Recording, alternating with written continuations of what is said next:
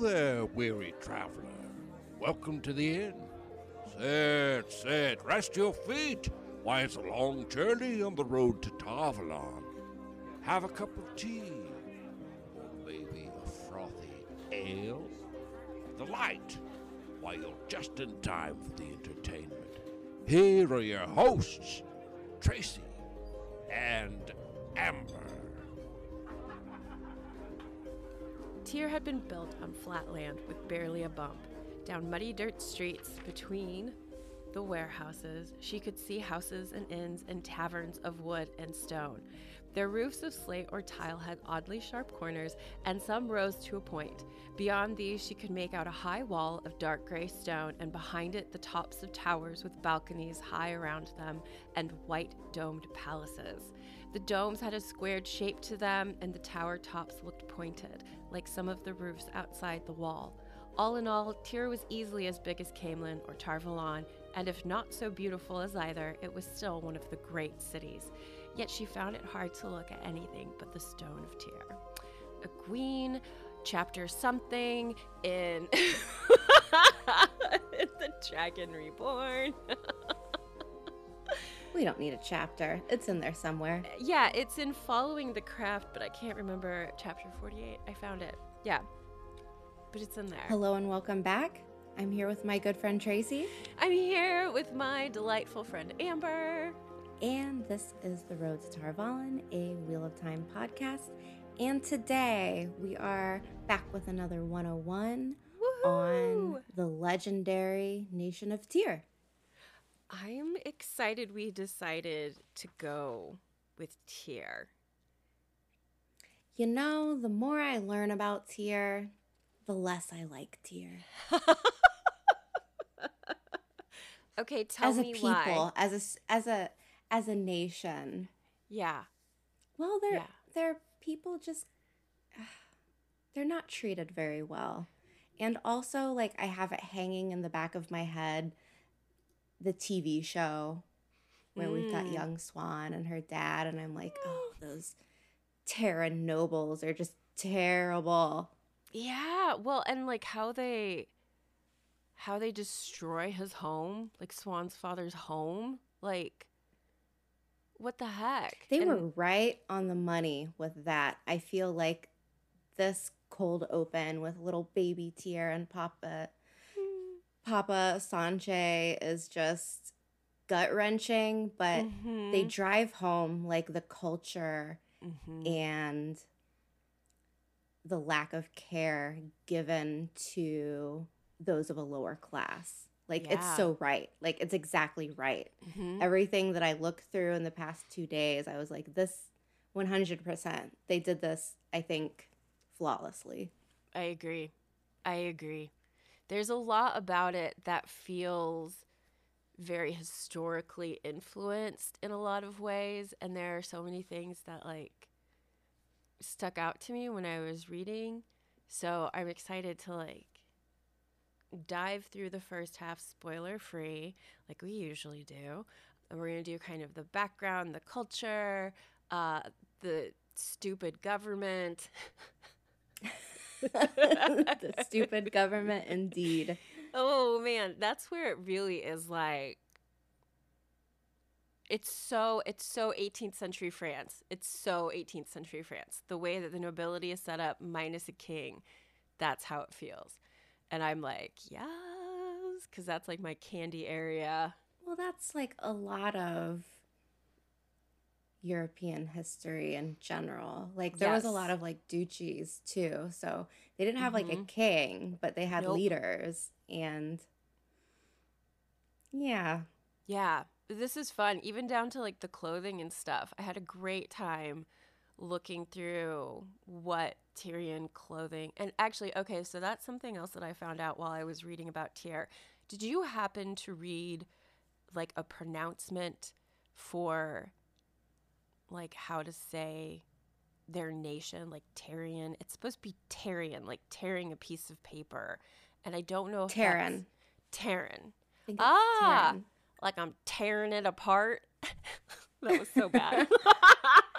I think it's just one of those I don't know. It's a funny thing that Robert Jordan does where Mhm. he goes so into the world building where it's like, oh, okay, this is like this. But my understanding from it was pretty spot on because I'm pretty sure a big chunk of The Dragon Reborn I listened to on audiobook. Mm. So it was always Tear and Tairens. Like the people are Tairens. Oh, okay, cool, cool. I haven't ever really listened to the audiobooks for this series. I've always read them. So I love that you have that experience. And I mean, I'm sure they probably asked about pronunciations before reading the audiobook, would be my guess. But I don't know. I've never recorded for an audiobook before. so, should we jump in? History and location Yeah. of Tear. So, the thing that is, this is another nation where Tear is the nation and Tear is also the name of the capital city. So, a lot of the time, I think we're mostly going to be talking about Tear, the city, I think, since that's like, Yeah, I mean, the nation itself, like, I found it interesting that their like sigil for Tear is cr- three crescent moons. I don't know why the number three, but I think Robert Mm. Jordan likes his threes, you know, He like very often it's like three bangs of the staff or whatever. but the nation of Tear is cre- a crescent moon mhm. and it's like the opening is facing down into the bay of the storm of seas so like flawless execution like Mhm. totally makes sense that's why the sigil would be a crescent moon but if you're looking at the area that Tear the nation it covers Mhm. I mean, it reminds me of. We're going to get into like a little bit of our world politics, but just how valuable having access to a port is for a nation. Yep. I mean, it makes your military stronger if you're able to have a fleet of ships and protect your country from that way, from the seaside, as well as having geological structures to protect it Mhm. but the way that Tear is set up, like not only is the capital of Tear within Tear, Mhm. but it's right in a place that is so kind of like perfectly defended Mhm. because you Mhm. have the stone of Tear within the city of Tear. We'll talk about that later. But to get to the actual stone of Tear, you would have to come, if you're coming from the water, you would have to come from south, the storm of seas, because Tear is on the very southern part of the continent. Yep. And then you would have to navigate these treacherous fingers of the dragon, which again we saw in that cold open episode of Siuan Sanche, where it Mhm. almost looks like like these snaking, really kind of hidden passageways that just ebb and flow in different directions and twist and turn and wind and it Mhm. kind of feels like this swampland almost Mhm. which again like as i was looking things up i was like that's right on the money that's exactly how it should be Mhm. but to get to the stone of Tear, you would have to navigate these fingers of the dragon, and it is Mhm. impossible unless you are a Tairen or Mhm. maybe perhaps Atha'an Miere, because of course Yeah. they're like Mhm. sea Because of people, course. right? right? But you wouldn't be able to kind of just you know head up the coast and hmm dock at the harbor in Tear and be like, oh, we're going to storm the Stone of Tear. Like, that's just not a simple reality. So, like, Mm-mm. they are heavily guarded in that aspect. I agree. And like you said, the Stone of Tear itself is like, good luck, guys. But again, we'll get to that later. When it comes to Tear as a nation, I just kind of noticed this, and I don't know if like you said this already, but Tear itself is almost shaped like a bit of a crescent moon or a banana. Mhm. Either. Could you New- imagine if their new sigil was three sigil. bananas? it is now. I love it. Um, so one of the things about Tear as a nation is that Tear as a city is really self-centered. And so the taxation system has made it so that there really are no other large cities to compete with Tear as a center of commerce and therefore economic gain for the nobles and lords and whatnot. But they have one other city that they're kind of like, okay, I guess you get to be a city. And it's Godan? Godan? G O D A N. But it is on Mhm. like the very opposite side of Tear. It's very close to Mayene. Yeah, it's a non. Okay, so like this mouth of this bay, Mm-hmm. there's a peninsula that comes off like the right side of Tear and kind of It snakes looks like a cowboy boot. So, so on one side you have like the storm of seas where you've got like this Mm-hmm.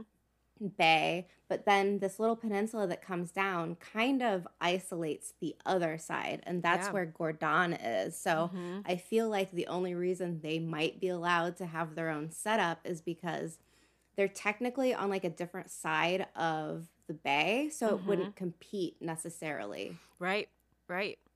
I would think that its location to uh, Mayene, like how close it is to Mayene, would also be like in the Tairen nobles' interest as well. Like that's probably a way easier spot to keep an eye on what Mayene is doing. Like, what if Mayene suddenly decided to fill that bay up with a huge navy?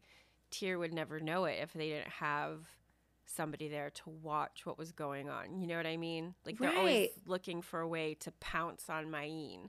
Poor Mayene. I always say Mayan. Mayan? Okay. but yeah, but this it's this bay of Remara. I can't really read that too well, but Yeah. yeah. it's their own. They have access to their own little bay right there, mm-hmm. and Godan is perfectly set up to either Mhm. spy if they want. Like they have eyes on this bay, so like you said, they would be able to see if any action was going down over there Mm-hmm. but it also would be kind of a it's also a defensive location Yes. because we've got mountains Yep. right in between Tear and Mayan that Mhm. would separate it. So like the only way you're getting in is through this bay it looks like Mhm. and Gordon is like positioned right there so they couldn't cut through and get into Tear. Yeah.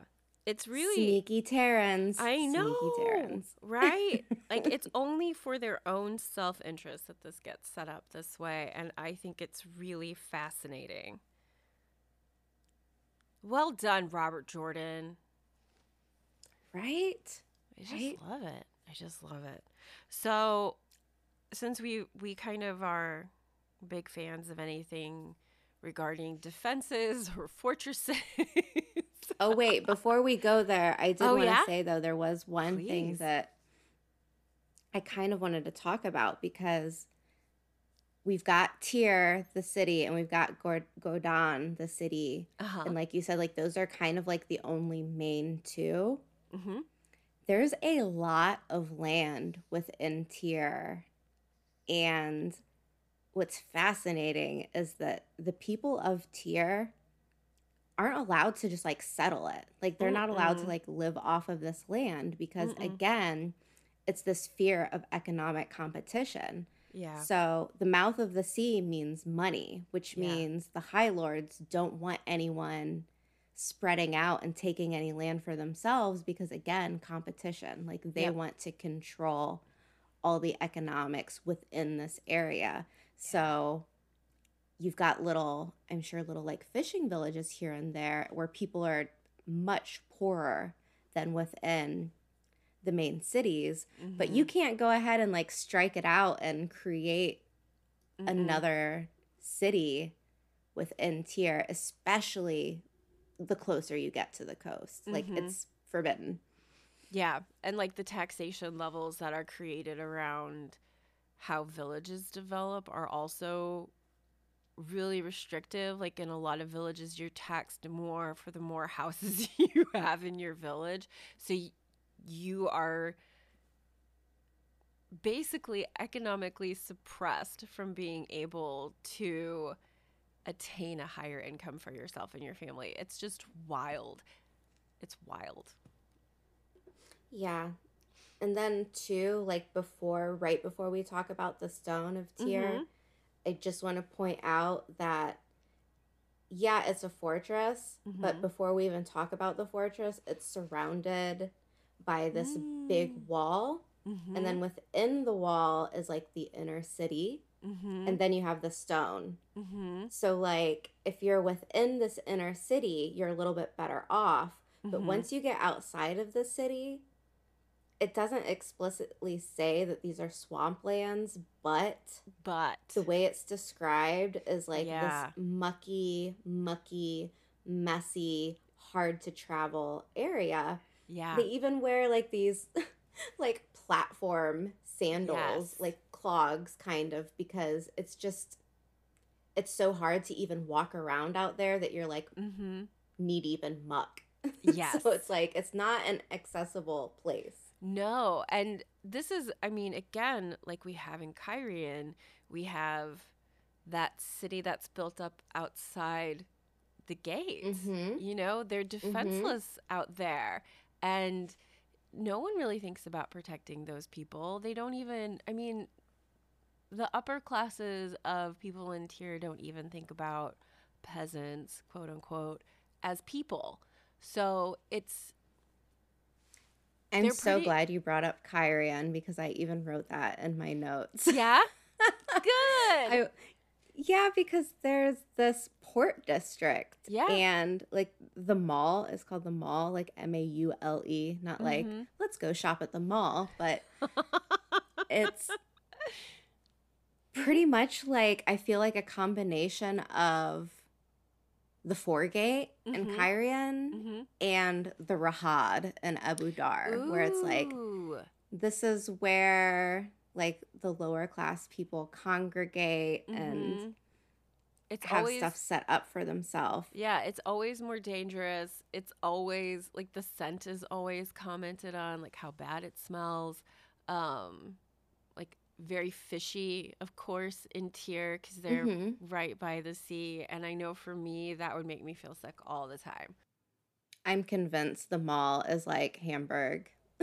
yeah it's like the red light district of Hamburg. Yes, it's where like all of the sailors and dock workers would find like rooms. Like ooh it's where if you were traveling through, like this is where you would find an Mhm. inn to stay, but it's kind of like you said, like kind of dank and stinky Mm-hmm. and there's a lot of action going on. So I was like, oh yeah, this is like Hamburg, like the red light district. Like oh that's fun i've never been there i've never been there I'm not saying the red light district is stinky. I've never been there. Women aren't allowed in. But it's allowed more like yeah, yeah. So if that's where they had prostitution in Tear, that's where it would be. For sure. Oh yeah. Unless they were like really high class, maybe. Maybe.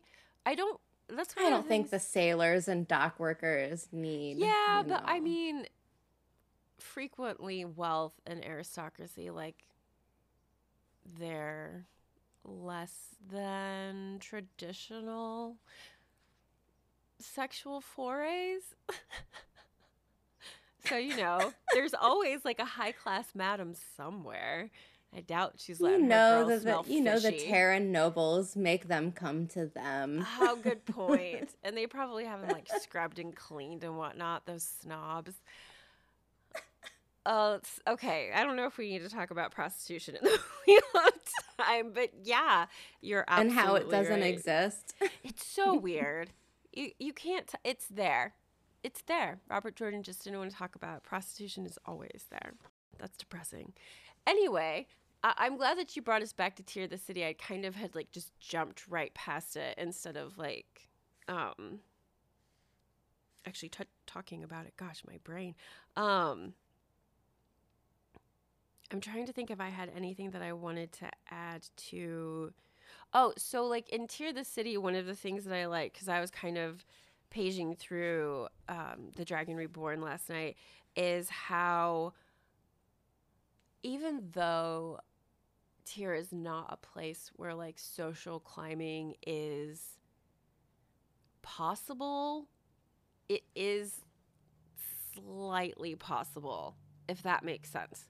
Because like some of the buildings that are in, like within the walled area, are these grand Ogier built near palace creations of architecture and next to them will be like little wooden built inns that are like four stories tall and whatever. So like where there's been space inside Tear for the right people, you can get inside the walls, but it feels as though that space is really full right now. So maybe So I yeah, mean, there is there is a chance for upward mobility in a class wise. yeah, but but it's you hard. have it's pretty cutthroat. Yeah. Yeah, yeah, it's not something that like is just work and you'll and you'll get there. It's like maybe cut a few throats and you might get there. Like that's just how Tear Tear feels. You're right. They're pretty awful.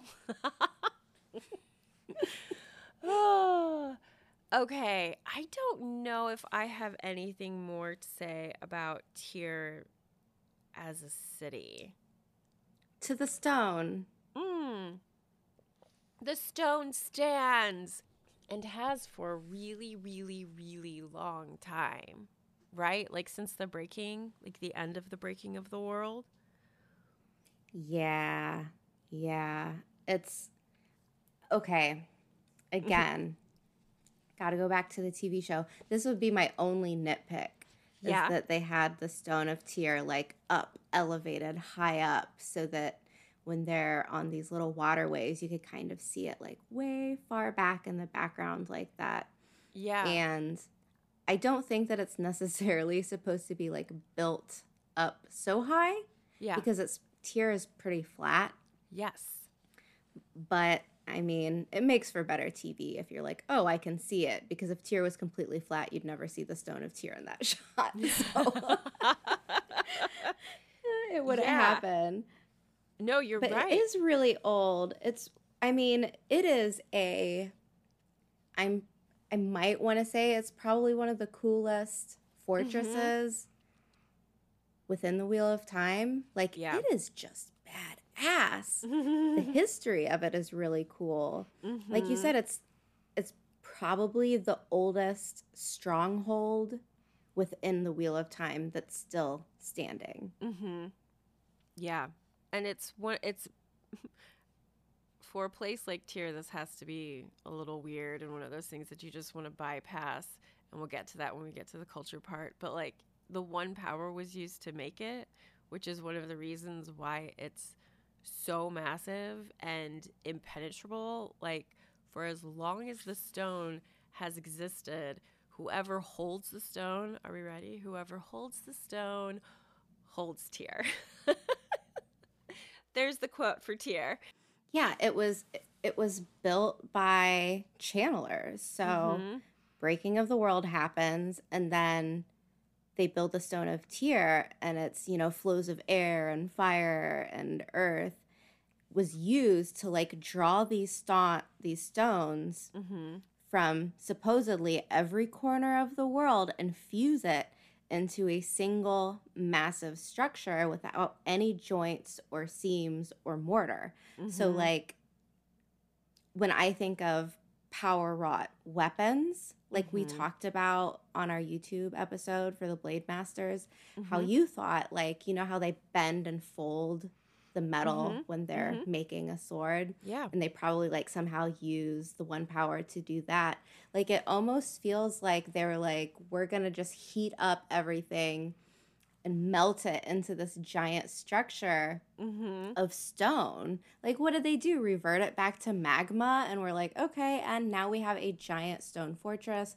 There are no bricks, there are no mortars, there are no seams. Not a mouse can sneak through anywhere Yeah. unless, you know, they allow it. Yeah, it's funny that you say it that way. Like, did they use hot magma to build it? Because when you were talking about them channeling and bringing everything to them, in my head, that's kind of how it all comes together is like the stone and heat and everything so that it's all one piece. I don't know how else you would be able to make that happen. Right? That must have been a sight to see. How long do you think it took them? Is there anything about like how long it took for it to be built? No, but I would imagine it just depends on how many people they had doing it together. Yeah. I mean, if you don't need bricks, you Right. just have to have like a keen, intuitive mind for architecture to be like, okay, like we're gonna make rooms here, and you know, like how do you build something like that where it's not just a giant domed cave? You know, like there are rooms and stuff. Well, okay. So, one of the things that I found really interesting when I was looking at a map of Tear was there's like a bit of an aerial view, if you will, of the city. And so, there's also a bit of an aerial view of the stone. And I hadn't ever looked at like this map before, but the way that this is done has like buildings and stuff inside the stone, but it's open on top. Does that make sense? Like it's al- it looks Yeah, like almost like, another Courtyards almost. Yes, yeah, yeah. And so I'm wondering like I just don't know. I just don't know. I have a lot of questions well, I about guess the if they- Tear. I guess if they formed the walls first Uh-huh. and then did everything else afterwards, like That's did yes. the- d- did it like normally, like make the foundation and then yeah. fill in the gaps? Yeah. And like go through and chisel and create with the one power the way that you want it to look. Because I mean, those walls, the thickness of those walls is insane. Of course, no one can Yeah, get in they. there. So it. I mean, no matter how good of a channeler you are, if you're not an architect, it's not gonna work out. Yeah, yeah. you know what I mean? Mm-hmm. I want to know which Aes Sedai or which channeler was overseeing this. Who was the foreman? right? I mean, there had to have been so many of them working together. And it's just interesting that. Mm, I guess that's kind of a spoiler. I guess I can say it like this. It's interesting that this structure was made with channelers, Mm-hmm. especially considering mm-hmm. the hatred of Mhm. channelers in current day Tear. yes. Or is it possible that this somehow this hatred is because the stone of Tear is impenetrable? If Aes Sedai were ever inside the stone of Tear, they would never be able to give it up. Like no one would ever be able to get it Mm. back. mm-hmm. It's that important for Tear as a society that it's that it's the place of the High Lords because Mm-hmm. if anyone else has the stone, they're not getting it back. Mm-mm. No, and it has changed hands throughout its existence. I think is probably a good way of saying it because it started out so right after the breaking and then you have like it changing hands through Artur Hawkwing and blah blah blah. So Tear had formerly been other nations and other authorities had held the Stone of Tear. So because this has been held by different people, it's been used in different ways. And the interior of the Stone of Tear is actually kind of amazing sounding in my head. It's very grand. It's still maybe a bit rough and stone like in places, but there are these grand palatial rooms, like ridiculous. And the interiors of them are opulently decorated and have like sumptuous bedding and like blah blah blah. And so for a long time the people who held Tear, who were kings and queens, they kept those rooms. And at one point they had also been used for like high ranking foreign dignitaries to use, but since Tear has come underneath the rule of like a group of nobles instead of just one person, those rooms have just remained empty. So there are these glorious rooms inside of the Stone of Tear that are doing nothing but collecting dust and have been like that for like a thousand years or something crazy. Like, what a waste. You know, that's where the current High Lords are just hanging out playing cards. yes. Yeah. They go in there and they tell themselves, someday, someday this will be mine. But I just thought that was Yeah. kind of interesting that it's like, I love it when it has a history and when things just kind I of sit and are waiting. I found a really cool story about a battle that took place there. Yeah.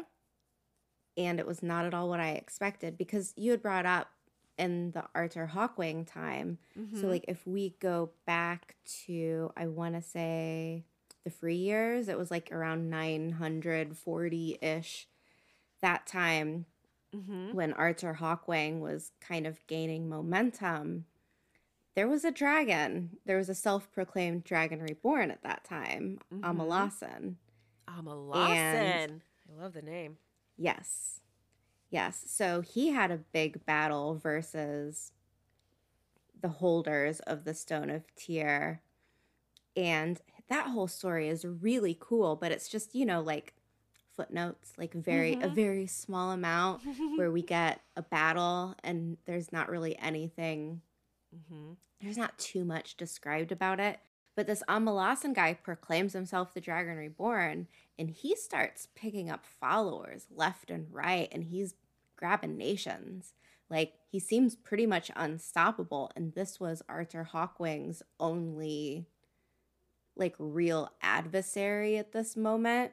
Really?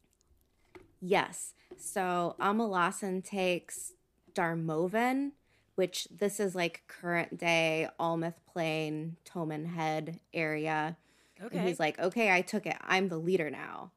And he goes about and starts scooping up many of these other nations. And then what we call Tear at this time was called Morena.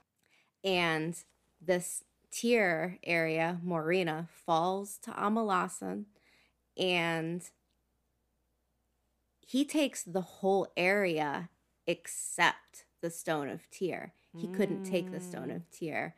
But it wasn't just for the fact that it's the stone and no one can take the stone. It's because there were like 30 Aes Sedai posted up taking refuge in the Stone of Tear, and they fended off from Amalasan and his like huge like army of followers. So like he took this whole nation, which is current day Tear, mm-hmm. and about 30-ish Aes Sedai fled to the stone and they have like this big last stand. And I was thinking about those possible prequel movies and I was like, Yeah. That would be cool. That, would be cool. Would be cool. That would be cool to give like a little extra context to how badass and actually important the Stone of Tear is. We'll say this within the Stone of Tear, there is something important, an item of importance, and we'll talk about that in the spoiler section. Okay. I believe the next thing that we have is the social structure of Tear. Okay. Do you care if we talk about the, the defenders of the stone at Not all? at all. No, I specifically read up on them. Okay. So I'm like, long story short, they're only there to protect the rich.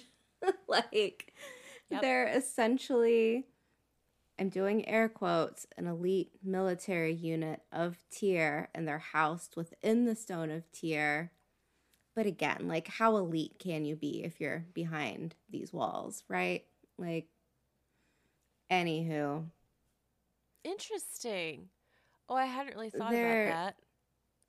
Right? Like, doesn't it kind of seem a little bit like presumptuous to call them an elite military if they're just packed into an area that can't be um, attacked? like, So like they could they could be like the most complacent soldiers ever. Like they don't care about practicing and they just well, that's the thing. Like, they don't do they they essentially do nothing except act as like riot police to keep like the less fortunate of Tear from doing an uprising, you know, like gonna have me an uprising, and then they like come out and just beat the crap out of people.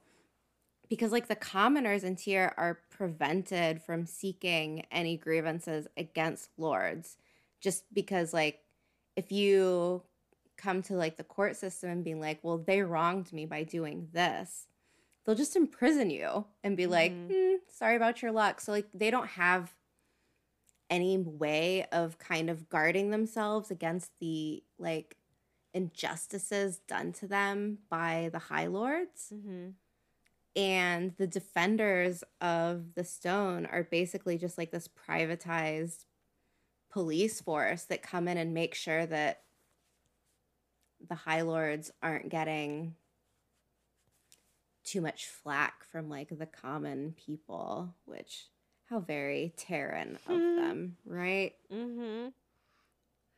Well, let's see here. So in the companion, it says they also acted as the watch in the city of Tear. Um, so they at least have to be able to beat up peasants. Um, right but it's like it's- i mean no, I I know I'm saying that like super facetiously. Um, mm, because I mean they're armored, and even if they aren't like the best soldiers, they're still probably trained enough to like be intimidating Mhm. to a majority of people, and I'm sure they travel in a pack kind of thing. Um, mhm. and it says uh, the let's see here their duties did not normally take them beyond the city to any great degree however except in times of war so at least i guess because i mean that's the other thing is like Tear doesn't have a standing army. It has just like Cairhien and it is one of the nations that the nobles are the ones who have to raise the money and all of the stuff that goes along with it to have soldiers to fight a war when and if one happens. And they do like war Right. so that does happen. They're they're probably looking out for Mayene Mhm. and looking to bust some peasant skulls every now and again. but they probably like i don't see them being the ones that are like sent out first you know like they're probably the guys that hang back and quote unquote defend defend the stone because Right, well, yeah, like-. Right, it has defenders in the name, so it Mhm. doesn't sound like they're an offensive military. that's And two, that's- like I don't see the high lords of Tear sending them out Mm-mm. for any reason other than their own self-interest. So like if there's a war that breaks out somewhere and it doesn't involve Tear, they're not going to send these people out Mm-mm. for any reason. no and they'll want somebody there to like cover their butts Yeah, exactly. you know they need to hide in the in the big palatial rooms and the defenders can So, slug it out yeah, like Swiss- Switzerland. Yeah. this is one of those things where you could actually rise in rank through the defenders of the stone. That's what I was just going to say. Oh, oh. Well, I read your mind then. Twin brain, twin brain. Go ahead. Yes. I liked I liked when you said last week when we were sitting together that our brains had sandwiched together. Sandwiched. I was like, oh, I like that.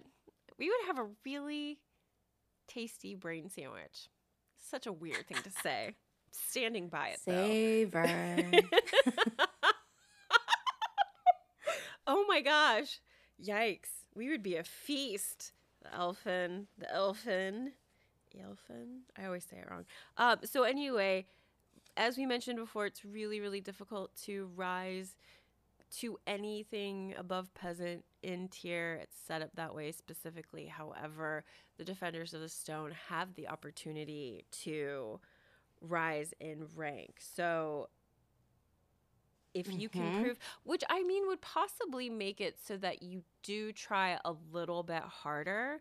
Like if you're one of those people who's like, I really don't want to be a peasant, but I'm yearning to be a badass, and you join the defenders, like if you prove yourself a capable fighter and tactician and whatnot, maybe that's how you get an improved group of defenders, possibly by opening it up for Yeah. competition.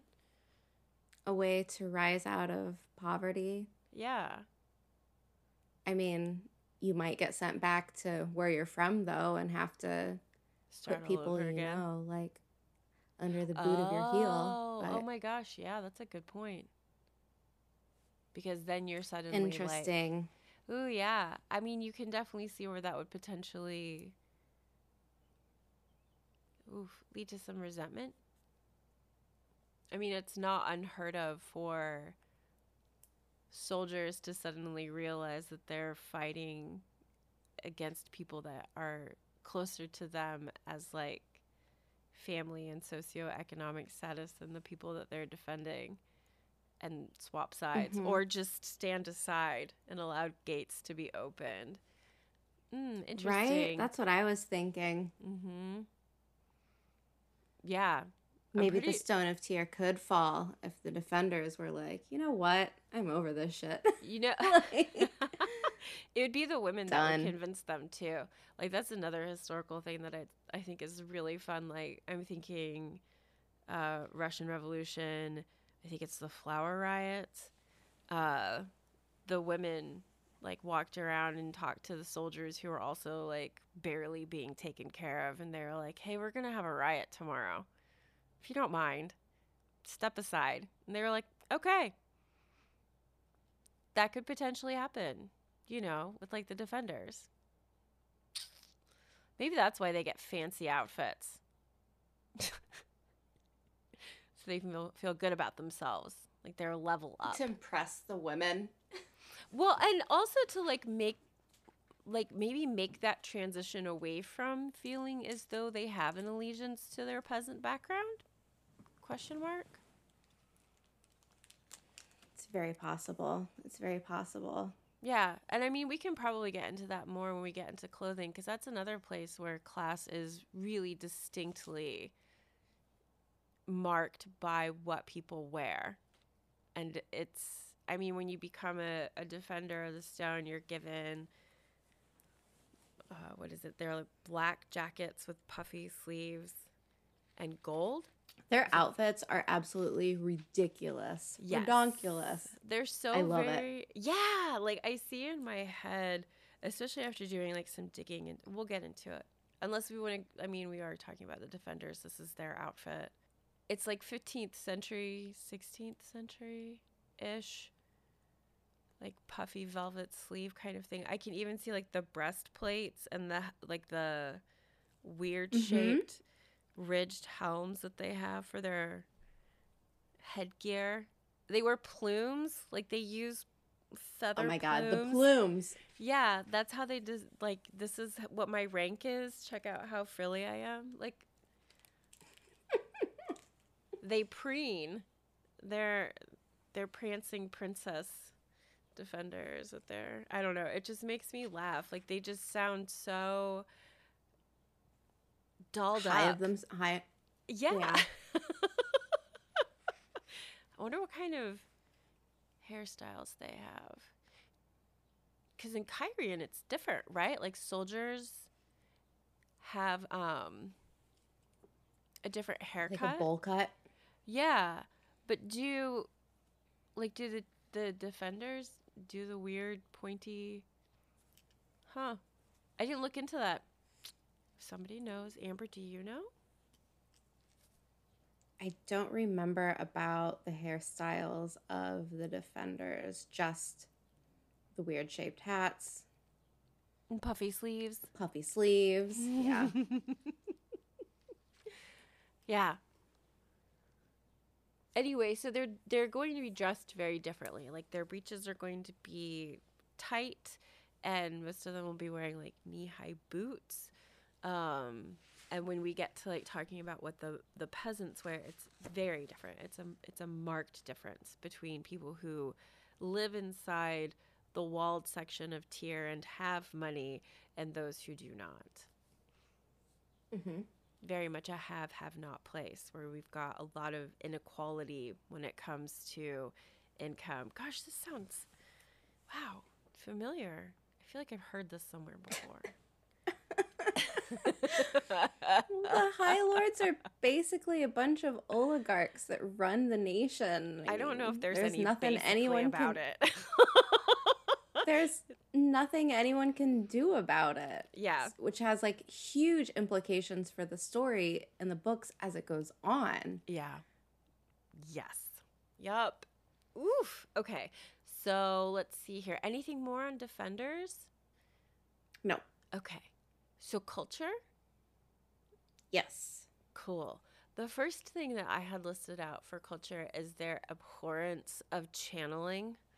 Mm-hmm. They just Mhm. they don't like it. I was trying to think, like, as I was laying in bed last night, where this all stemmed from. Like, where did Yeah. this begin? And it seems very odd and contradictory that their greatest defense, the Stone of Tear, was actually made by female channelers. Mm-hmm. Yet, Mm-hmm. there is this hatred of channelers within Tear. And I guess it just comes down to the prophecy. Mm-hmm. Yeah, I think there's something about how they feel as though they're protecting the world from falling into the hands of the dragon reborn. Like nobody wants the dragon to come back. And Tear is part of the prophecy and the stone is of course Tear. And so it's part of the prophecy as well. I hope I said Yeah. that right. Well, yeah, yeah. And that's the thing. Like, it's hard because I don't want it to veer too far off Mhm. into spoilers. But Mhm. Just like the saying of Tear, whoever holds the stone is the ruler of Tear. Mm-hmm. if the dragon reborn shows up on your doorsteps, the High Lords are gonna need to change their puffy pants.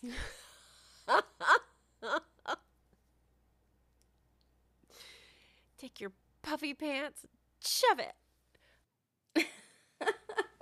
Right. I mean, like they they don't want to they don't want to lose any power no matter Mm-mm. what. So No. like, dragon Keeping- reborn, scary dude. yeah, keep him away because it's it's all about power when it comes to Tear. It's all about controlling Right. power and money. It's what it comes And they're to. so controlling that you're not even allowed to own prophecy the prophecies of the dragon within Mhm. Tear. Like yeah. You will be imprisoned for owning anything, any literature on the prophecies of the dragon. yeah. I mean- Jesus. Come on. Come on. this is what makes Papa Sanche send his young daughter off in a boat by herself to go to Tar Valon. You know, he yeah, another thing that I found her. is that, right. And I remember on our Siuan Sanche YouTube episode, we were like, do you think she ever went back? Mhm. And after looking at just doing my research, it says that for the most part, if you're sent off to the White Tower, if you're a female channeler and they send you off, Mhm. usually the day that it is discovered you can channel, Mhm. you don't come back. Mhm. It is, I don't want to say suggested, but And when you're when you are leaving, you're pretty Yeah. much told like never show your face here again. Like Yeah. this town, you will not be welcomed back ever again it's an as a implied, channeler, and that's heartbreaking. Yeah, it's an implied exile. Yes, strongly suggested, exactly. politely worded email. Yes. yes. Maybe not exactly. so much the last one. I don't think burning down people's homes counts as polite. Jerk faces. They're such jerks. Friggin' tear. Awful. That said, they do say some fun things. If we want to like jump into just a few of our favorite Tairen sayings. Go for it. I think it's really funny how everything is attached to like fish in some way. It Mm, absolutely mhm, mhm, makes mhm. sense, but it's it sounds peculiar. Did I say that right? Peculiar? Um especially when you hear someone like Siuan say it. Like she may be the Amyrlin seat, but she's still like a fisherman's daughter and she's proud of it and like the things that come out of her mouth sometimes like saying fish guts or like i'm throwing you into um, a boat that has a hole in it with no paddle or bucket and wishing you the best of luck kind of thing. Like it's always attached to something to do with the water and something to do with fish.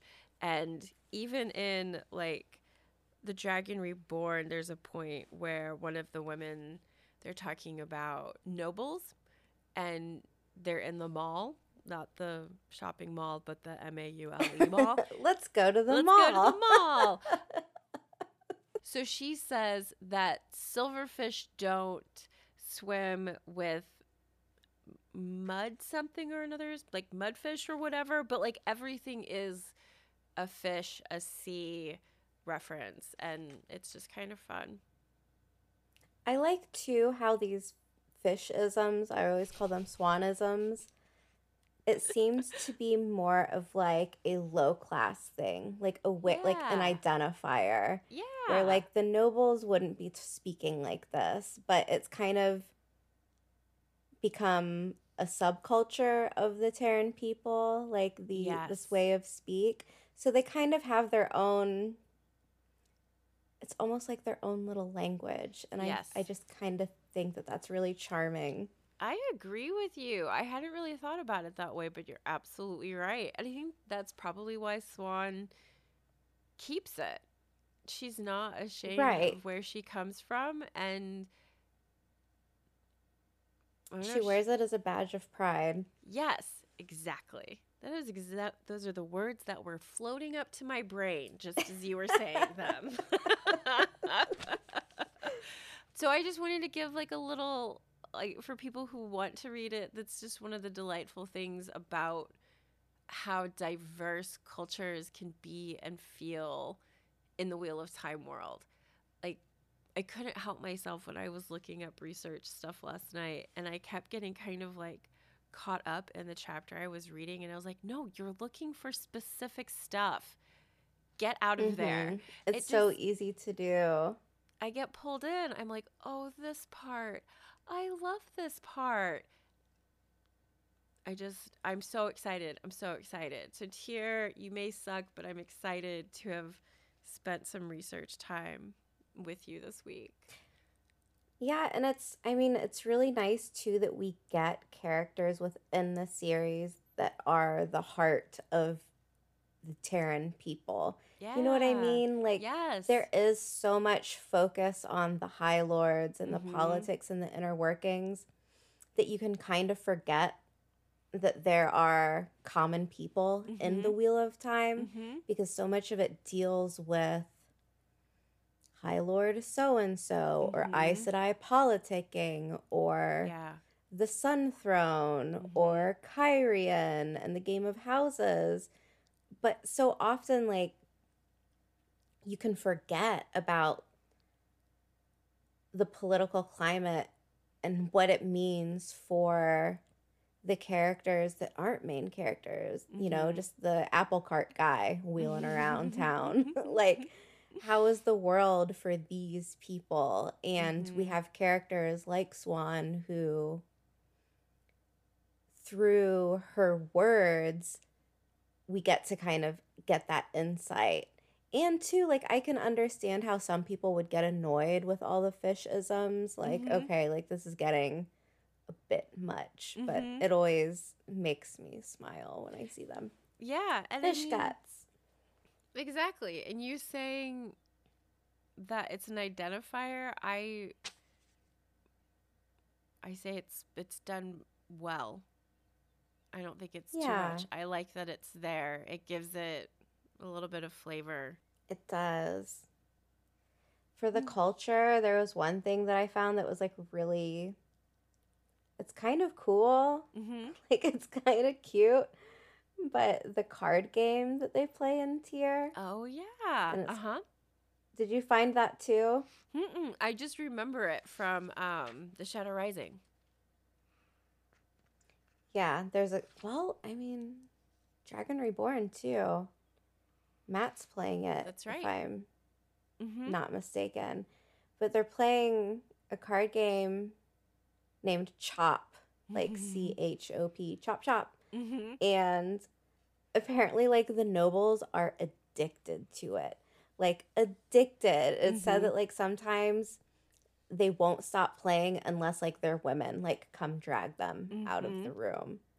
And it's like, I shouldn't say their women, their wives or girlfriends or whoever their Mhm. loved ones that are women are like, nope, time to go. Like, gotta feed the horses, gotta like take care of stuff. And they're like, no, I must play chop. But the ruling, okay, so here's how the card game kind of looks like and what it's depicted as, like on the cards.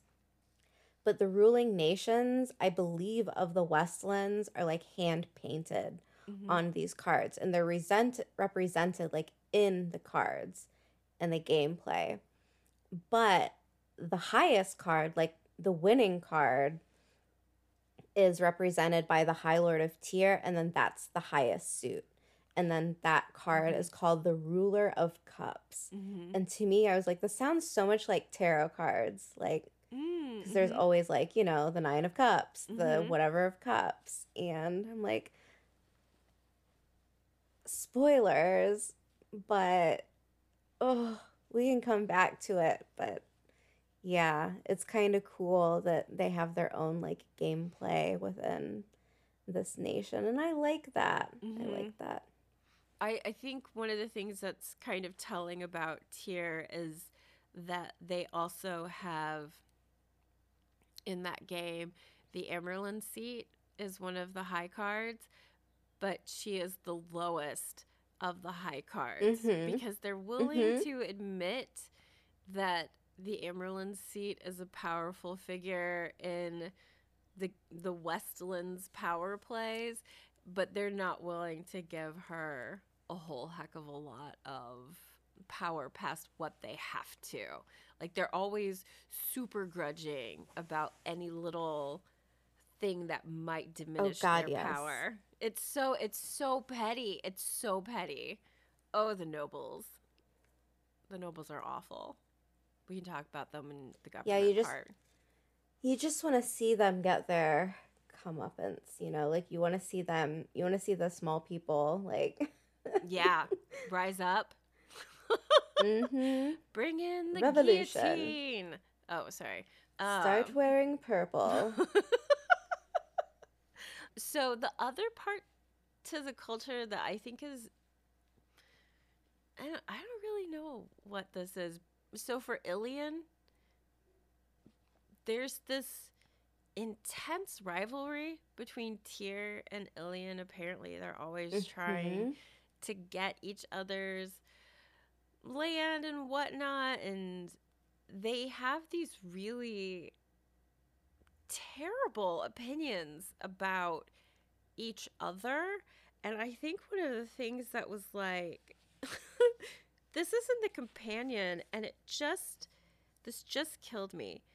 Okay so this is this is how they think of each other. This isn't just like Tear thinks of Illian this way. It's they Illian also thinks of Tear this way that they would be the sort who would stab one in the back to steal one's purse after one had saved him from drowning and then try to seduce one's wife and daughter while wearing the clothes he had taken from one's still warm corpse. And that I appreciate that there is no gender given to this. With the exception of like going for wife and daughter, it kind of feels as though doesn't matter. Well, I mean, if it were if it were me, I would definitely kill them and then try and seduce their wife. So typical, typical. Typical. I mean, I don't care. I'll show you, you friggin' Tairens. doesn't matter. Steal your Doesn't man, matter. steal your wife, steal your daughter, all of it.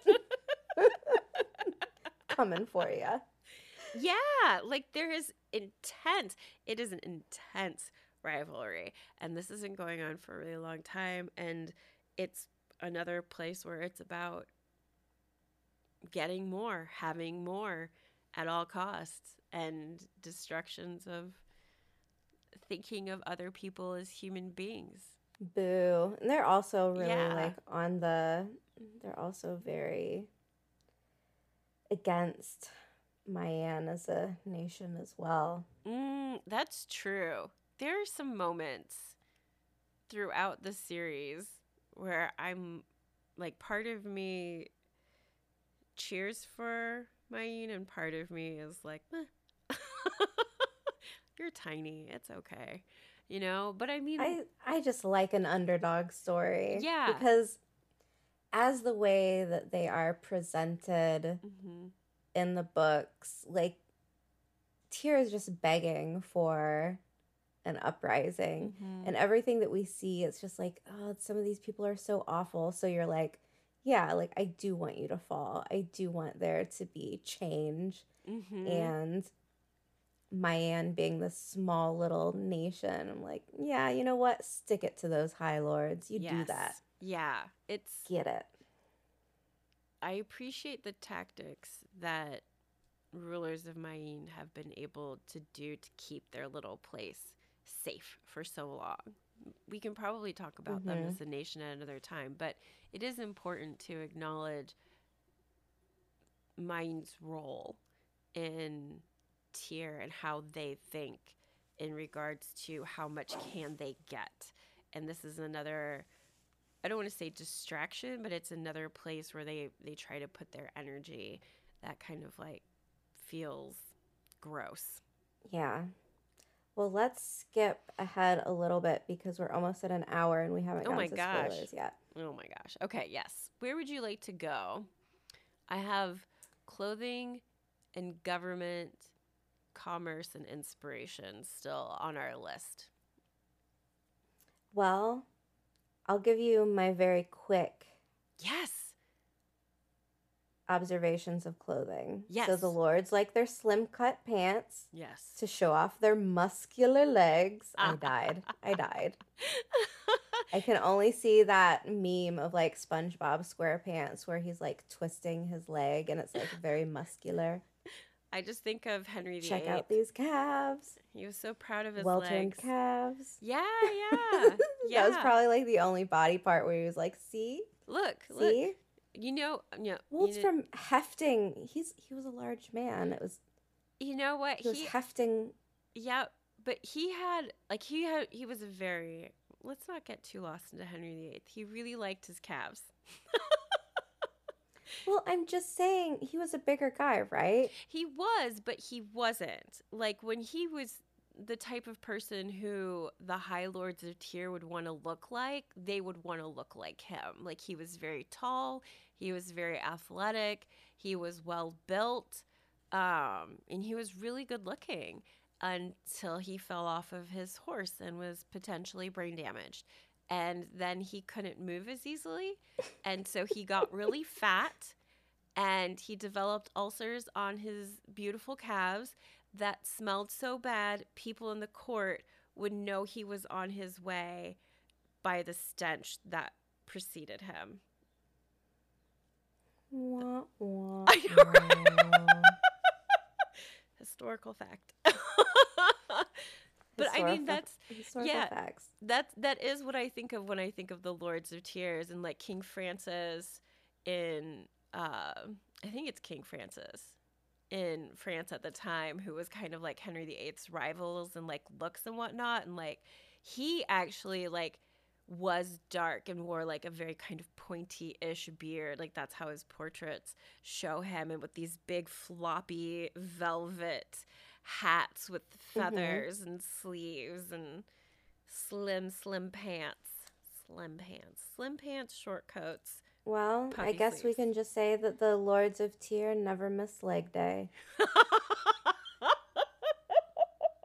My other favorite little piece of information is that Oh, the dock workers and laborers of Tear, yeah they like to go bare chested. So, Oh. oh. ahoy, hotties. like, it is just, I'm I, gonna say I have it. to see the thirst of What? time continues the thirst of time continues.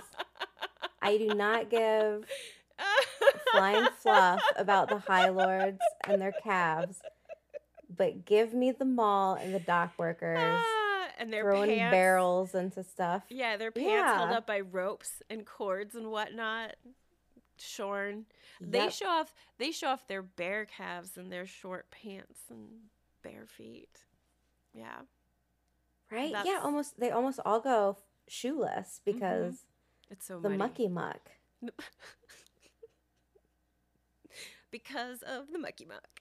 Um, yeah, no, you're right. It That is because of the muck. No, it is. I mean, that's one of the things about like the the clothing of the area is like, especially in the Maule, you go barefoot, your shoes get stuck in the mud, or you I'm somehow just thinking of people. I can't stop picturing like the Maule, like a shopping center. Every time you say it, so I'm like, every time you go to the mall, you got to go shirtless, you got to go shoeless with your no, tight no, pants. wait, no shoes, no shirt, so no service. This is the wrong mall. No shoes, no shirt, all service. the anti-mall mall. That's what it is.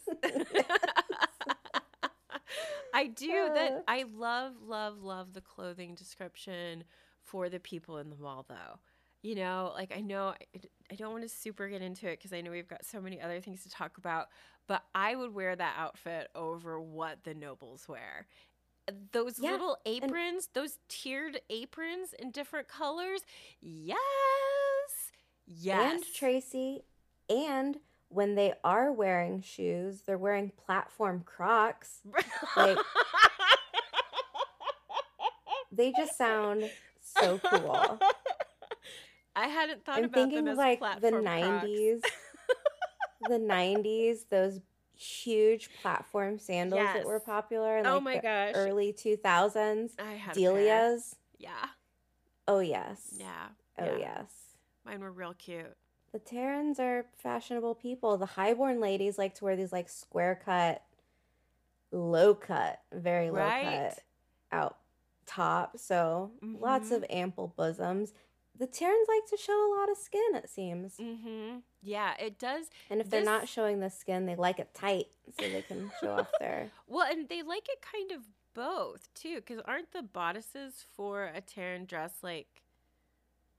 I mean, if they're following the 16th, 17th European style, I think like Spain and France were the two main countries that are referenced like in the research that I did. Um, then they would have had like a relatively not a corset, but they would have had a relatively tight like uh bodice. That's the word I'm looking for. Do Right.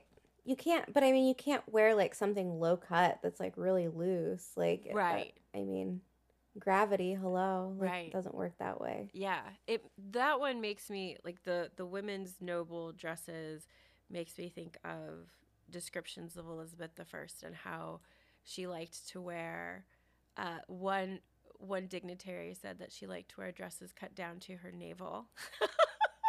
and whether that was like just something that he said or it was true. I mean, some of her portraits have her with a fairly low cut bust. She's not necessarily like bosomy and bursting out. Like she's very slim. Like that was one of the things about Elizabeth the First.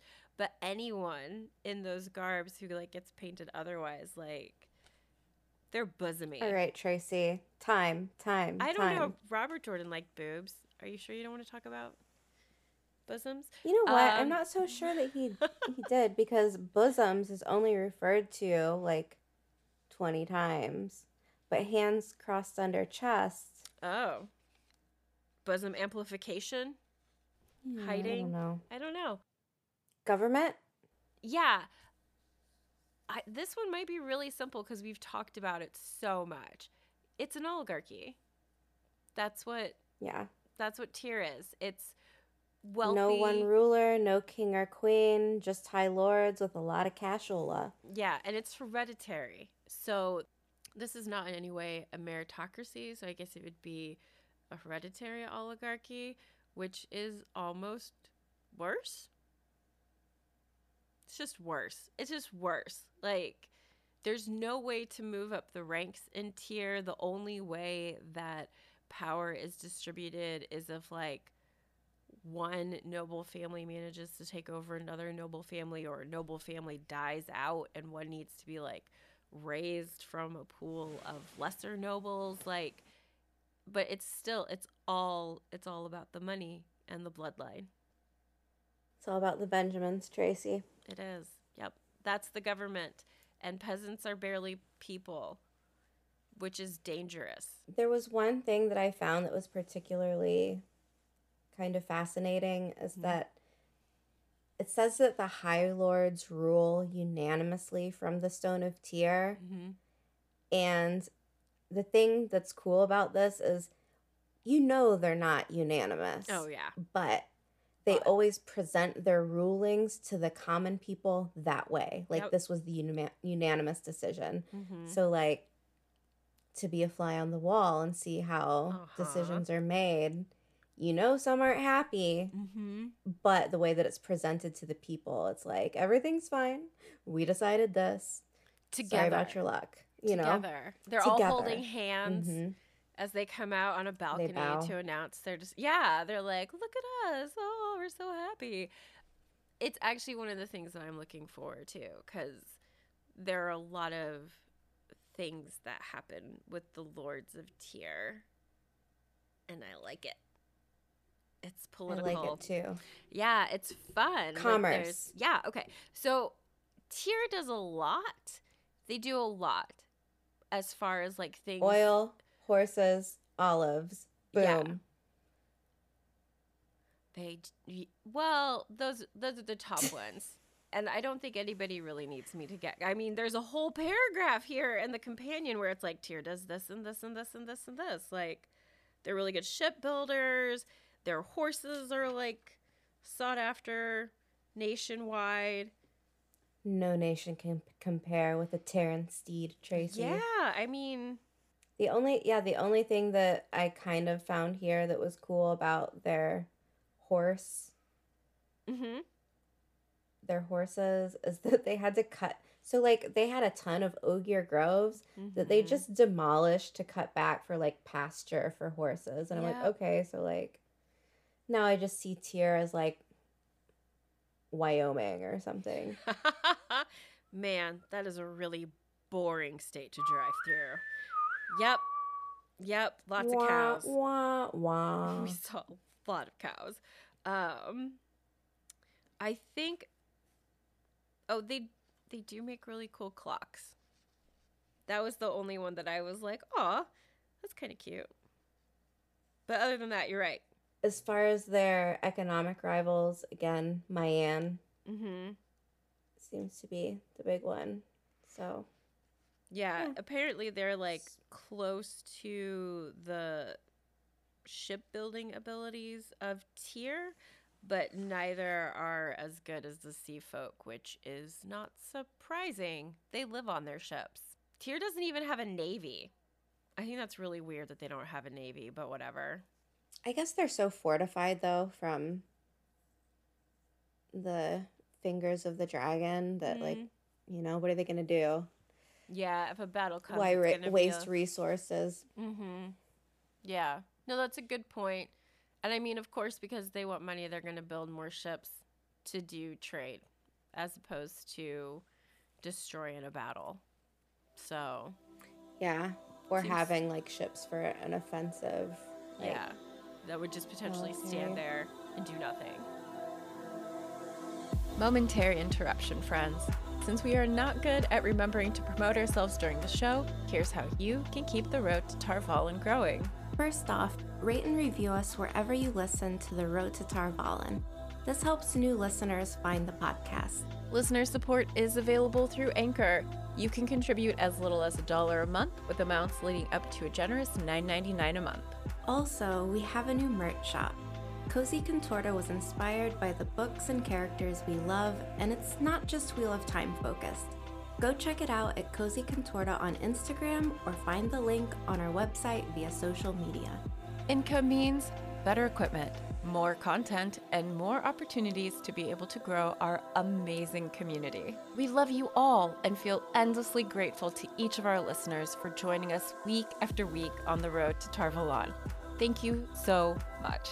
Enjoy the rest of the episode. Okay, so spoilers. Yes. Yeah. Where would you like to start? So, since we didn't talk about Callandor, maybe it's best to bring that up first. Should we do Callandor and objects of power? Like all kind of lumped together? Yeah, yeah, yeah. I think that's I gonna like... like- spiral into a lot of the other things that we're going to want to talk about anyway. So perfect. Yeah, that's what I was thinking too. Yeah. I think it's funny that like it's like, oh, like Tear doesn't have any objects of the power except Callandor. And then this Oh. hidden storeroom of ter'angreal that we've got in the basement of the Stone of Tear. Yeah. No one look at that. It's not there. Don't look. Is it Nothing to see. It's massive, right?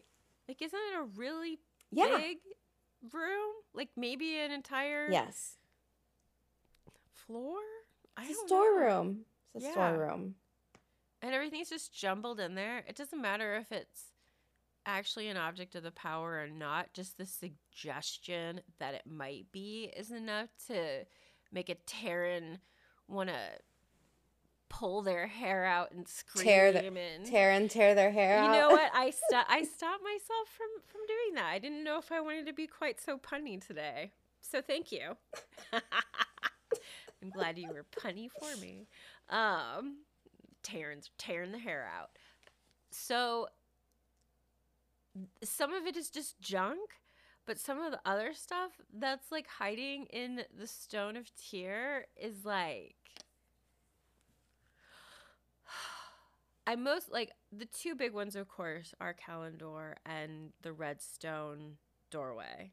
And the Redstone doorway could be its own episode. Uh, okay. Yeah. It is. Is it an object of power though, or is it just like another weirdy, timey, wimey metaphysical thing? Like, you Oh, know what I mean? Like, You know what? I've always assumed that it's a power wrought um object, but that doesn't Mhm. necessarily make it an object of power cuz well Okay, so I'm also thinking the dream ter'angreal that you don't need channeling for to be able to touch Tel'aran'rhiod. Yeah. So would that but those be are cons- created by channelers, right? I believe so. Like, Isn't the channelers have to make these ter'angreals, so is the redstone doorway not made by channelers? I think it's one of those obscure, like, It says the twisted redstone door frames are a pair of ter'angreal of polished redstone. but the but the question is like, who made them? You know, Mm-hmm. It doesn't say who made it. It just says that it's a ter'angreal. Ter'angreal. perhaps the strangest of all known ter'angreal are the tall redstone doorways, similar to yet different from one another in form and function. These were an Age of Legends artifact. So I would assume they were made during the Age of Legends. For what reason, we don't know exactly, but these are how they are used now. and how they're used now could be something totally different than what they were intended. You know, kind of like the arch, the three arches within the White Tower. Sorry, I'm just thinking because it seems so specific when you walk through it. So, the purpose of, I mean, since it's a spoiler section, I don't really know how far into it we have to get, like what it does. But, like, walking through it only works once, and there are only two. I mean, I'm pretty sure there are only two that we know of for the series. And one takes you to the Eelfinn, and the other one takes you to the Aelfinn. And okay, there's the one in Tear and the Uh-huh. one in Rhuidean, Yes. right? Yeah. Yeah. And it seems as though because we have multiple people who go through the Redstone doorway and Tear in particular, it seems as though they all go through the same experience.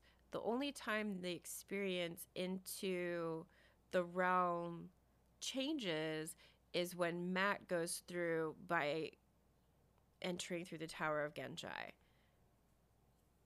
So I don't I think in this one it's actually a really specific purpose. It's in some ways it's almost like the the Dream ter'angreal again. Like you put it on your skin, it takes you to Tel'aran'rhiod. That's all it does. It just does one thing. So I don't really know if this one is like kind of one of those mysterious ones where it's like maybe it did some something different. This one feels really specific. Oh, oh, oh. yeah. I don't mean like I don't mean like it do- did something different like when you walk through it. I mean like the reasoning go to go through it might be different. Mm. Like Okay. I see. I know some people have thought that like the arches inside the white tower like they're Mhm. using it now for the testing, Mm-hmm. but at one point it could have been some type of therapeutic thing like That's my favorite one. dealing with past traumas or whatever. That was from the I think Mhm. leaf leaf cast, the way of the leaf. I really love that one. I like that one a lot. Yeah. Hey, that's a good theory. But as it goes for the redstone doorway, Uh huh. like it's just like what I mean, what exactly what purposes, I guess, I'm trying to think of. Could you imagine that being for? I What- don't. off the top of your head. What do you got going? off, off the top of my head, the best thing that I could want something to do would be to grant wishes or answer questions. Right, but they get something in return for this. Right. Like the Finn yeah. they take. yes. And I don't think the Finn are a creation of Mm-mm. No. I, I think like I think that they fall in the same category as the Ogier. You know, like they're an other. That's not necessarily the Finn are just interdimensional weirdos and I love them for that. I'm a bit of an interdimensional weirdo myself. I was so- gonna say I would want somebody to say that about me. Aw. when we did when we did the Age of Legends episode with the Dusty Wheel, someone commented like, "I can't wait for you to talk about the to talk about the interdimensional weirdos." But they had tagged us in it, and I thought that they were calling us interdimensional weirdos, and I was like, hmm. "Okay, that tracks." it does. That it does. I like that. Um, so redstone doorways, interdimensional weirdo meeting, greeting. What else would they do? Or like And also, other why was it protected in Tear? You know what I'm saying? Because like the obviously like the stone of Tear itself was made with the one power perhaps as a part of the prophecy to keep Callandor safe, right? Like that is that a possibility?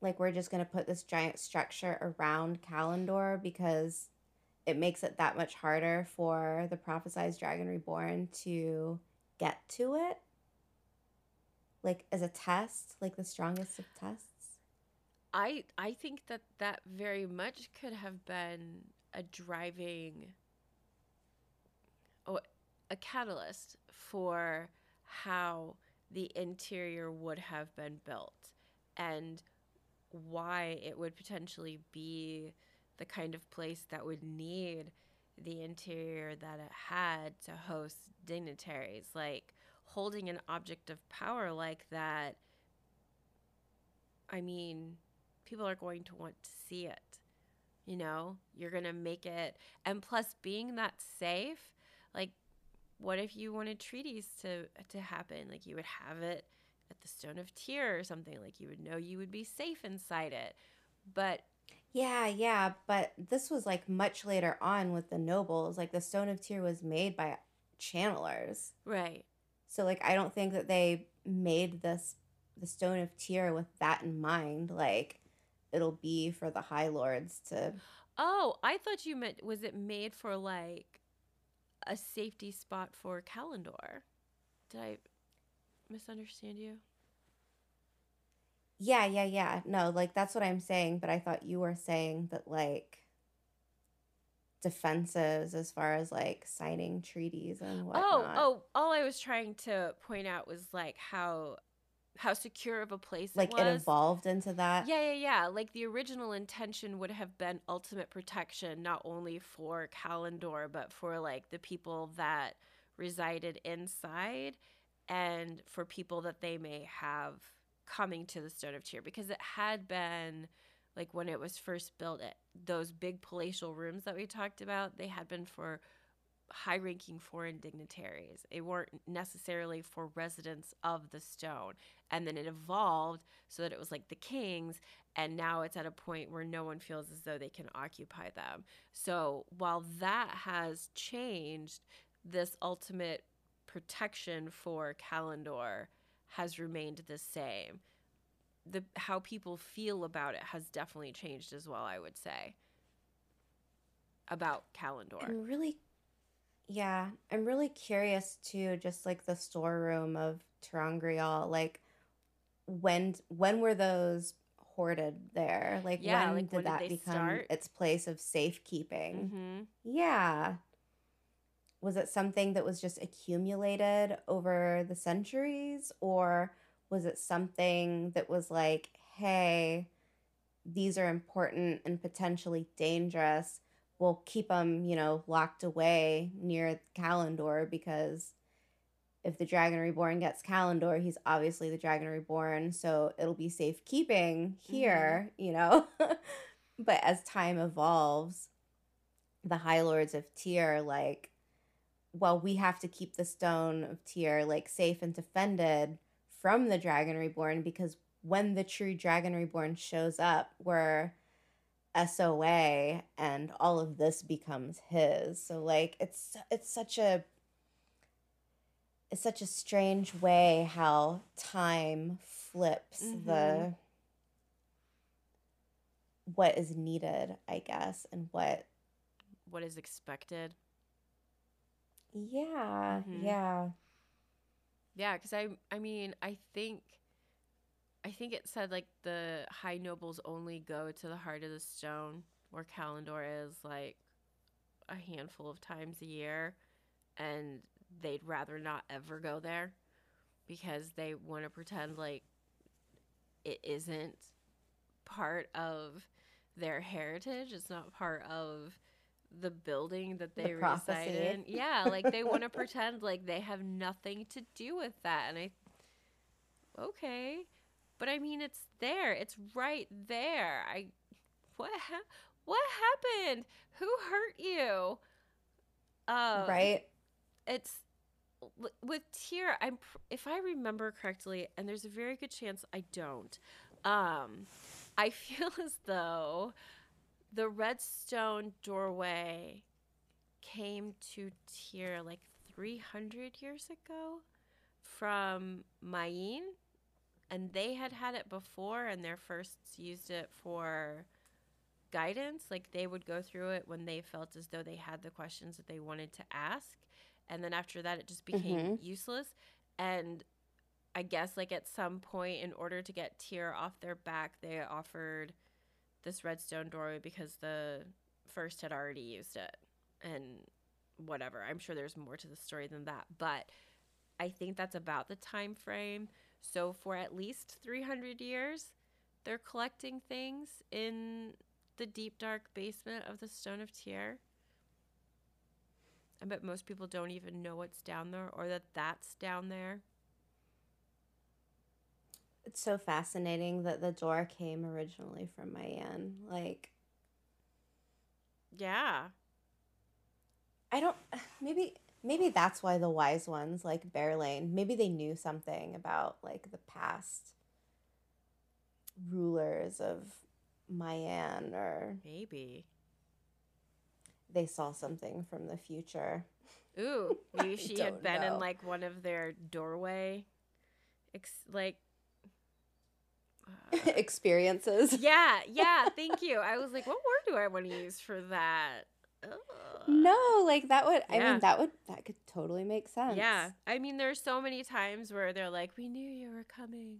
The prop Berelain, the prophesized. Hey, hey, it could happen. It could. Berelain is the creator. oh my gosh. Hmm. Berelain is Nakomi. That's why she's so beautiful. She's like, I can look Right? any way I want to. I want to look perfect. Going for perfection. She's a secret channeler. Ooh. Yeah, she's a secret channeler. She's just very bad at compulsion. yeah. Never really works out for her. She's a Lanfear wannabe, and she's she wants to use what you know appearance she's given herself and charm she feels she has, or she's just going to beat people up because that does happen too. You know what, Tracy? Hmm. I told you about that Wheel of Time Origins book that's coming out and Mhm. how it's supposed to have some big ol' spoiler alerts for who Nakomi is. Yeah. I'm really interested in that, but I'm also like, is it going to be probably just like a boring thing? Or do you think it's like some big sweeping, like brain explosion? I. Like, oh my God, this is Nakomi. You know what? I am not expecting a brain explosion. Yeah. she says in the I most always low just- key possible voice. that wasn't intentional. I almost just think Nakomi is some type of some type of time traveler. Like a channeler from the future that was able to figure out like traveling but through time instead of What if she's just lived a really, really, really long time? Like, what if she's from the Age of Legends? So, like, you're saying, what if she's from the future? And I'm saying, what if she's lived through the past? Yeah, but doesn't she kind of like hmm yeah, she could be from either, I guess. Mm-hmm. Mm.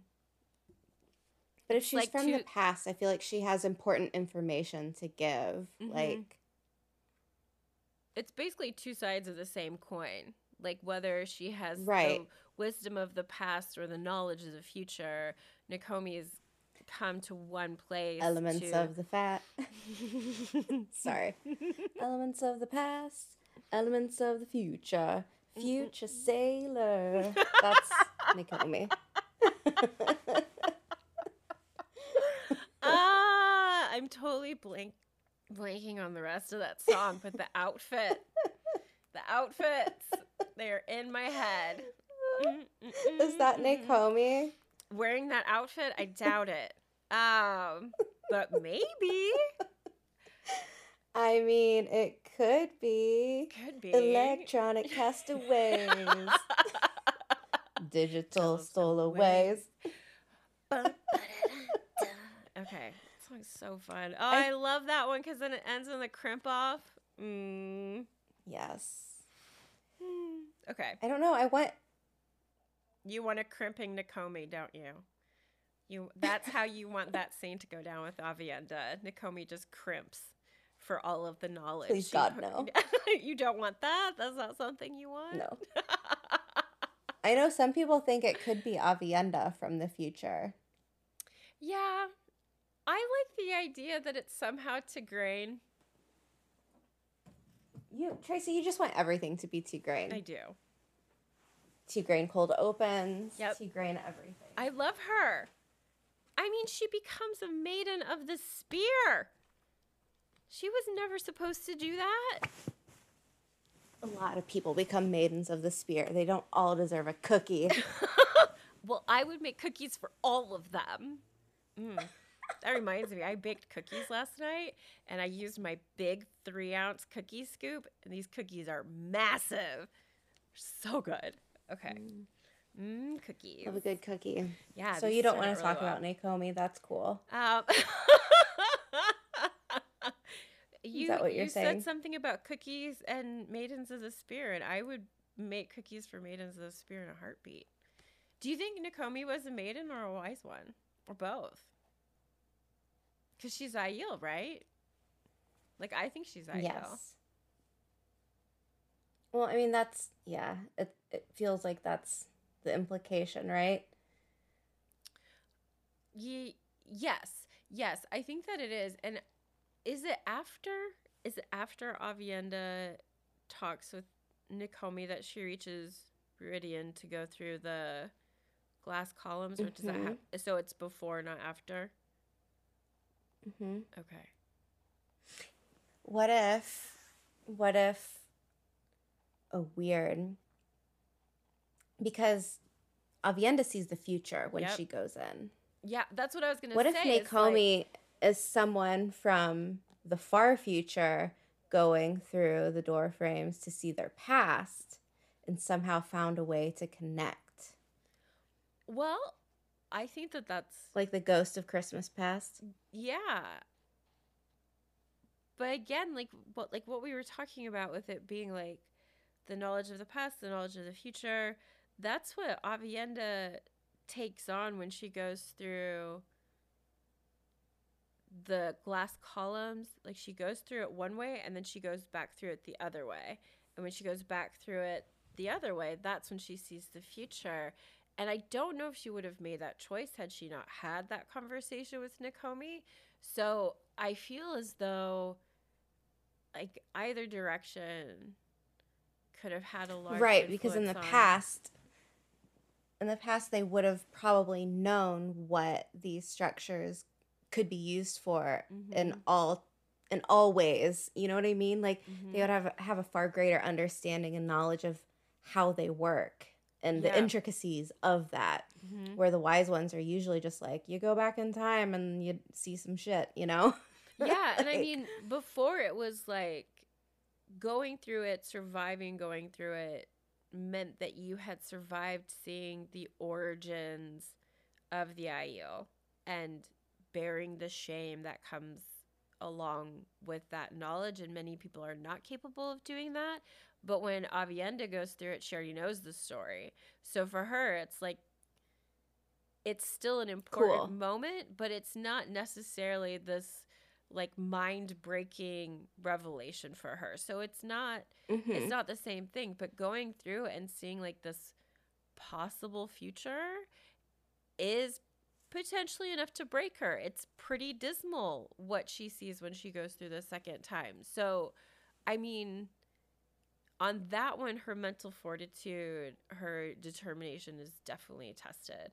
And I think that that was something that Aviendha really needed before she could go back and be the wise one she needed to be. So, and to stand up to Rand to be like, hey, your Dragon's Peace deal sucks for the Aiel and you got to change it yeah, now. yeah. Yep. So, I mean, I guess, I don't know. I guess maybe I am leaning towards a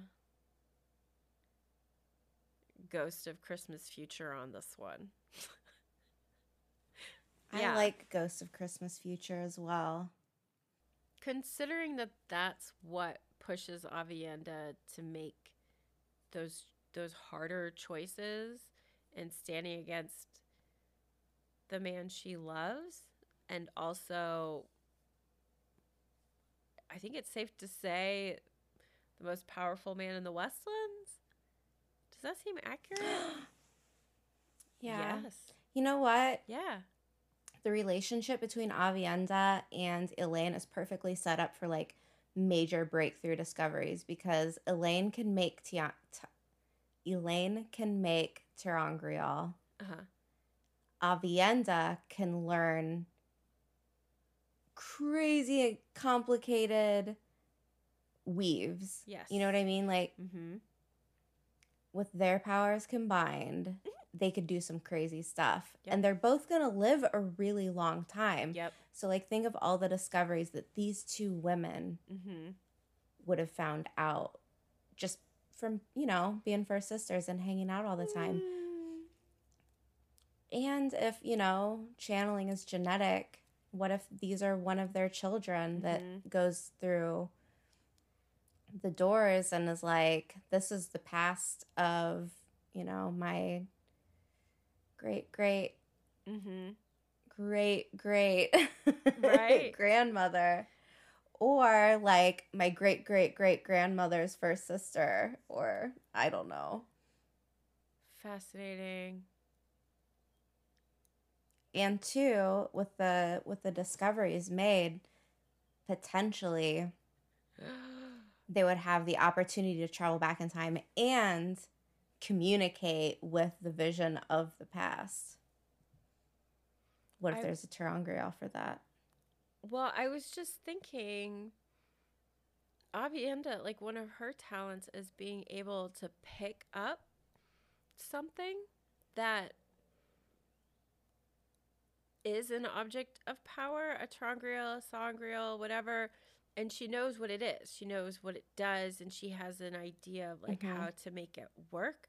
So set her loose in the stone of tear right like kind of like how when they get out of the rahad and they've like pulled all of the stuff and they dump it on Mhm. the ground and they're going through it and Aviendha's like keep get rid of get rid of get rid of keep yeah. Yeah i mean she's marie kondoing her way through. Does this spark joy?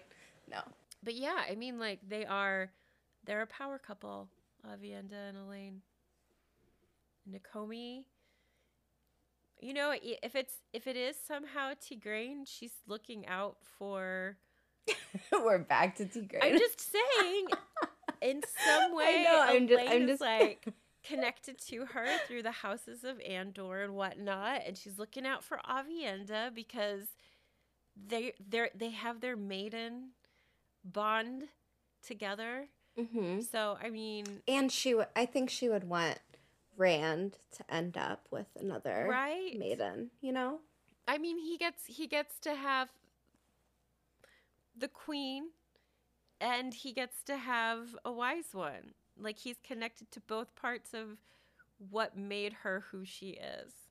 And how lovely would that Mhm. be? It'd be like her giving her blessing to Yeah. Elayne and Aviendha by giving them this knowledge through Aviendha to make sure that Hmm. Rand comes out where he needs to, and his descendants are also taken care of, which would mean Tigraine's descendants would be taken care of. Ta-da! Oh. This is why it needs to be I'm- Tigraine. now I'm now I'm back to Team Tigraine. But she's Yes. but she's dead. No, shh, shh. Who says? Maybe this the is only a, way it doesn't work. maybe this is a Bella moment. Unless like where Bella unless dies at the she end.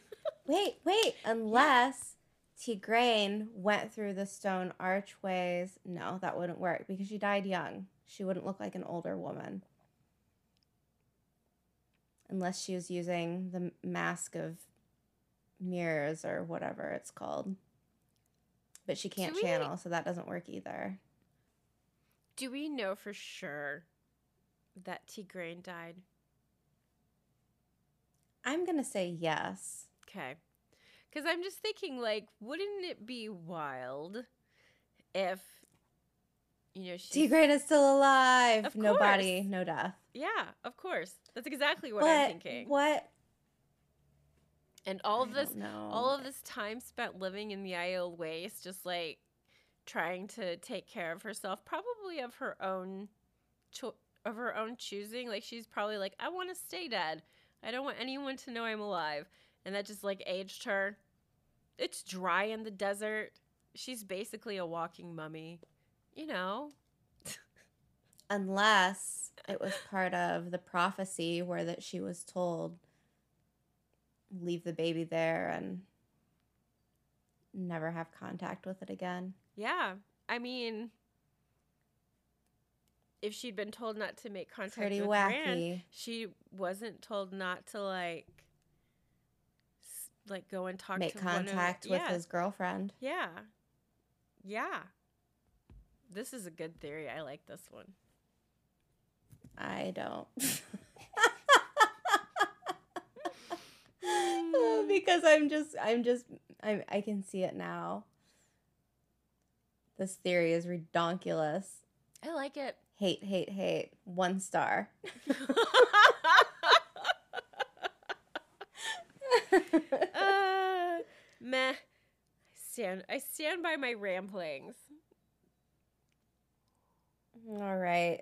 Anything else about Tierra before we call it a day? You know what? I don't know. We I feel like we like started on Tear and then got to the doorway and then started talking about Aiel and Aviendha. well, and I feel next time we just can't spend an hour on the non-spoiler stuff, You and then we can. Our non-spoiler folks deserved an hour today. The last two weeks have been full spoilers, so I don't mind if our spoiler section's a little short this week. It was fun. It was fun. I love coming up with like ridiculous ideas around like what what ifs. I love what ifs and what ifs with you are always so much fun. So, I'm good. I've had a great time. Well, we'll find out in August who the real Nakomi is. Is that when that comes out? I think so.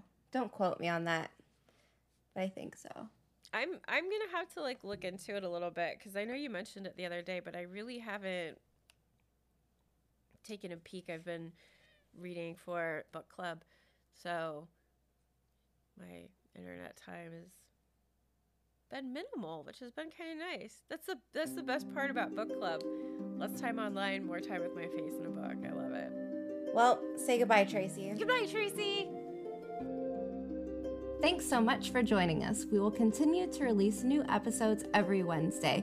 We would love if you would subscribe to the podcast, leave us reviews, and share us with your friends in the Wheel of Time community. Let us know what you thought of our content, correct us, send us things we may have missed. You can find links to our email and social media accounts in the show notes. And if you have the Anchor app, leave a voice message for us to play in upcoming episodes. We also have a website where you can find links to our Discord channel, social media platforms, and merch shop. So until next week. Thanks for joining us on the road to Tar Valon.